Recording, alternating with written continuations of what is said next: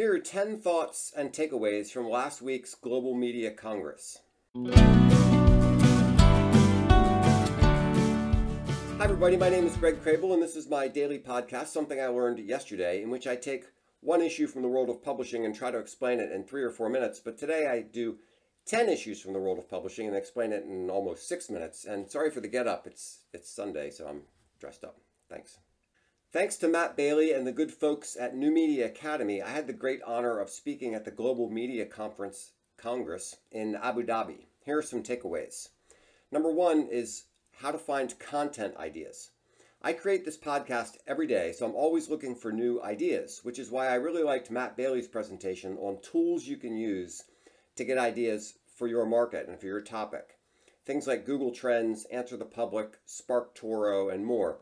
I've pr- provided a link to Matt's page below. He says he'll have a post on this specific topic in a couple of weeks. Number two, think outside of email. People have been predicting the death of email for a long time, and while I'm not going to get on that bandwagon, it's definitely true that other services are eating into in- email's dominance. In Abu Dhabi, nobody wants your email address. They want to connect on WhatsApp. People had QR codes on their business cards that you could scan to connect with them on WhatsApp. The point is not that WhatsApp is going to take over the email space. I doubt that. The point is that communication of preference is going to vary regionally and person to person. This means you need to keep track of that personal preference with your customers. That's a fine use case for a customer data platform. So if you're curious about that, please give me a call. Number three, everything's going video there was a lot of emphasis on video, and the overall impression from the event was that if you're not focusing on video, you're going to be left behind. I have mixed feelings about this. On the one hand, I create and use video myself a lot, but I still want to listen and to read. But I admit I'm probably in the minority on this because when I walked around the airplane on my grueling 14 hour flight home, nobody was reading. Ahmed Basyouni had a workshop on how to create great videos. But what's in your videos? Number four, you can create a fantastic video and then, as an afterthought, you say, oh yeah, I need to have a title and a description and keywords and what happens at what time index and all that stuff. MXT1 is a product from newsbridge.io that helps solve that. I had a nice chat with Sebastien Letemple about the product. I'd buy it myself, but I'm poor. If somebody wants to buy it for me, that would be lovely. My birthday is uh, this Saturday. Number five, how to measure influencers. There's a difference between having an audience and having an influence. My friend Jason Falls gave an interesting talk on the need to focus on influence and not influencers. For example, one person might have a million followers but have no influence in your target market, while another person might have 200 followers who should be your customers. I'll provide a link to Jason's page below.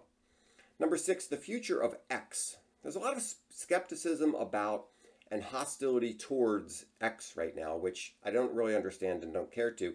But Marina Karam from Spica believes X is on the right track and will become dominant in that space because they pay influencers. That's worth thinking about. By the way, Marina knows about this stuff because Spica helps brands monitor what people are saying about them on social media. I'll provide a link below. Number seven is secure AI.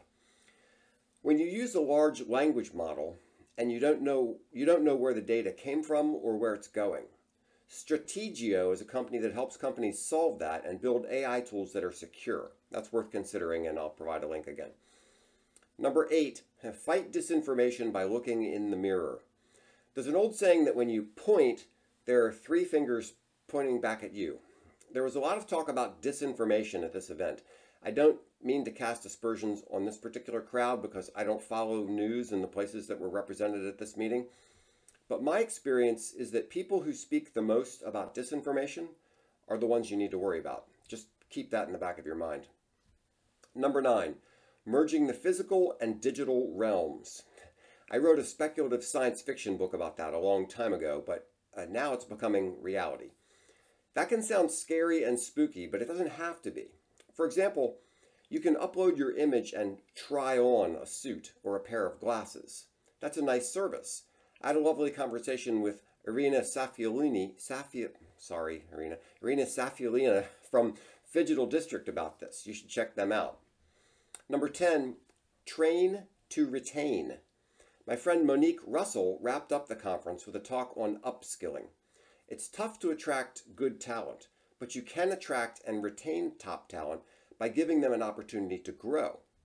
Think of it this way you want to be able to give a pitch like this to a prospective employee.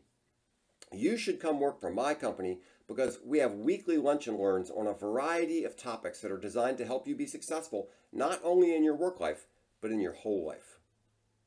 People want to hear that sort of thing. And of course, you have to follow that up with promoting people from within.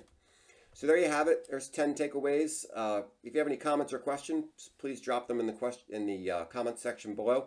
And if there's any way I can help you with your business, please remember to give me a call or visit me at krehbielgroup.com. Thanks so much.